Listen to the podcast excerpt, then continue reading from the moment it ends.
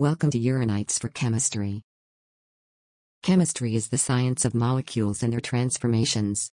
It is the science not so much of the 100 elements but of the infinite variety of molecules that may be built from them. Uranites for Chemistry starts at basic level, helping you to prepare for college, pre-med, NEET or pre-engineering. The first thing that you have to break down your syllabus into topics related to physical, inorganic and organic, and focus on them individually.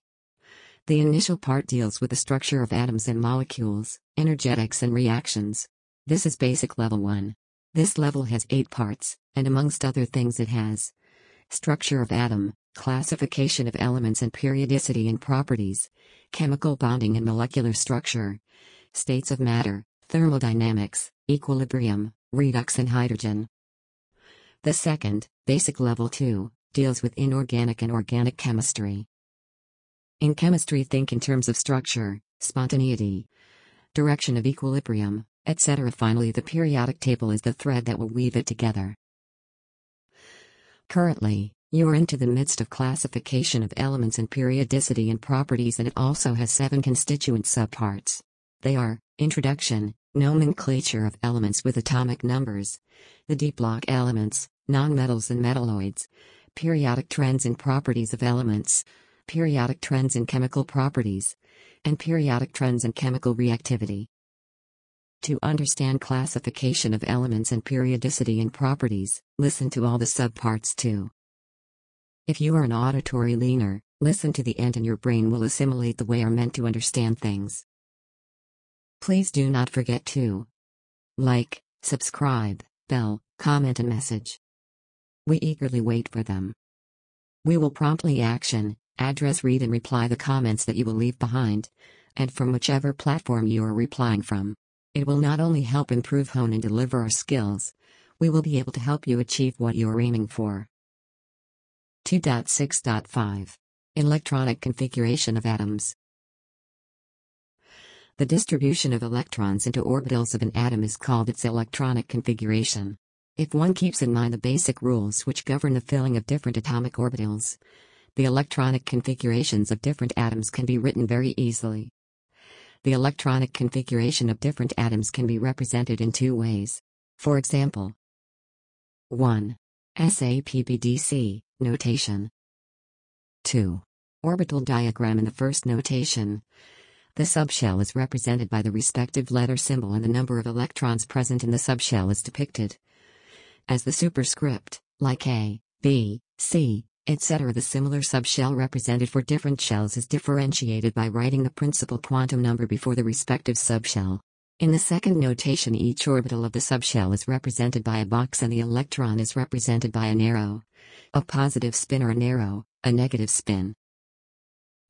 The advantage of second notation over the first is that it represents all the four quantum numbers. The hydrogen atom has only one electron which goes in the orbital with the lowest energy, namely 1s. The electronic configuration of the hydrogen atom is 1s1 meaning that it has one electron in the 1s orbital. The second electron in helium, He, can also occupy the 1s orbital. Its configuration is, therefore, 1s 2. As mentioned above, the two electrons differ from each other with opposite spin, as can be seen from the orbital diagram. The third electron of lithium, Li, is not allowed in the 1s orbital because of Pauli exclusion principle. It, therefore, takes the next available choice, namely the 2s orbital. The electronic configuration of Li is 1s22s1. The s orbital can accommodate one more electron. The configuration of beryllium atom is, therefore, 1s22s2. In the next six elements, boron, B, 1s22s, 22P1. Carbon, C, 1s22s22P2. Nitrogen, N, 1s22s22P3. Oxygen, O, 1s22s22P4. Fluorine F, 1s22s22P5. And neon, Ne, 1s22s22P6. The 2p orbitals get progressively filled. This process is completed with the neon atom. The orbital picture of these elements can be represented as follows in the diagram. Of the elements from sodium to argon can be written as sodium, neon, 3s1, 2, unknown, neon, 3s23p6. The electrons in the completely filled shells are known as core electrons and the electrons that are added to the electronic shell with the highest principal quantum number are called valence electrons. For example, the electrons in Ne are the core electrons and the electrons from sodium to argon are the valence electrons. In potassium, K, and calcium, Ca, the 4s orbital, being lower in energy than the 3d orbitals, is occupied by 1 and 2 electrons respectively. A new pattern is followed beginning with scandium, Sc.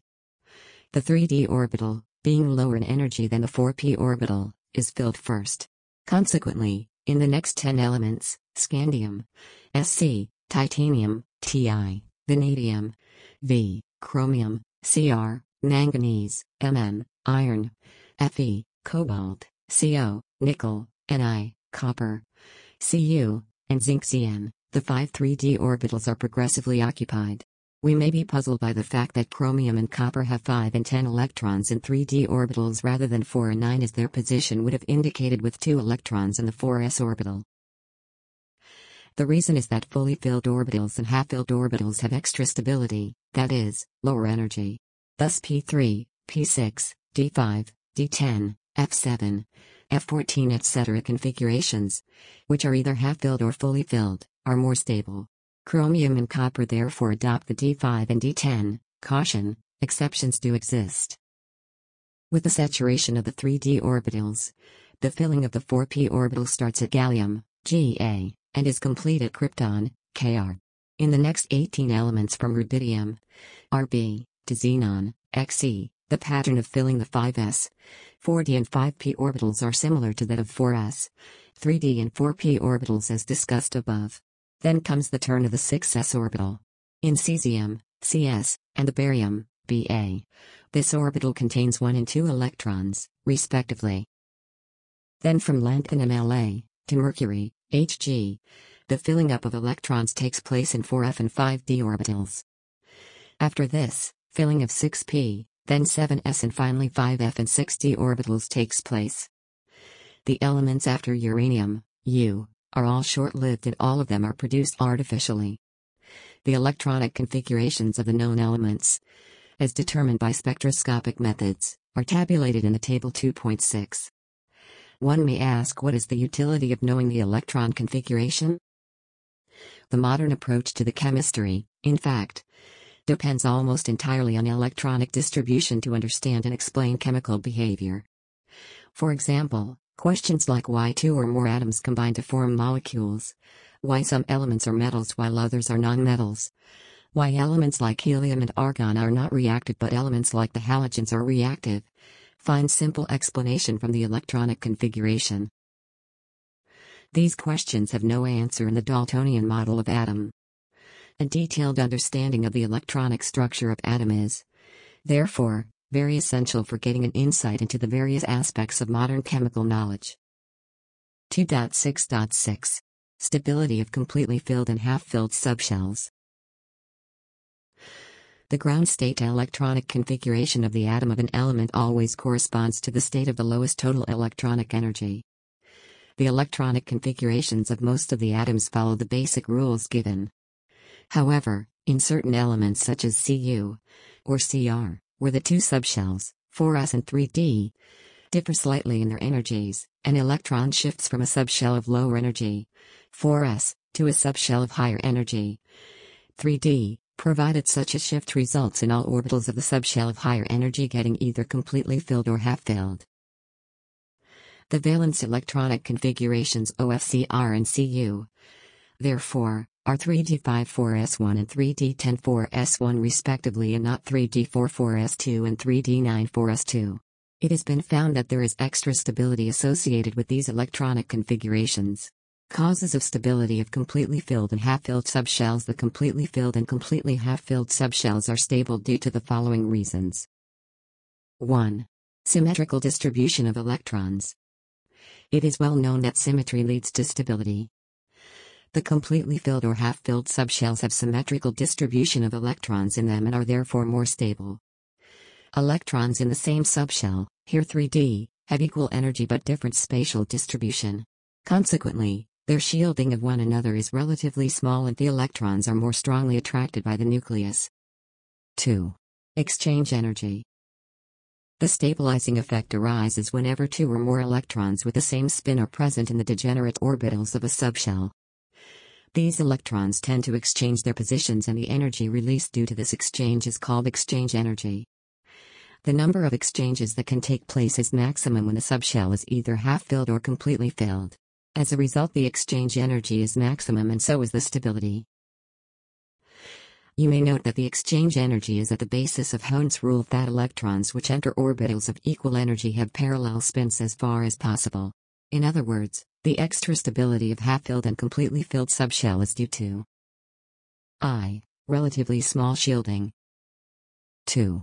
Smaller Coulombic repulsion energy, and 3. Larger exchange energy.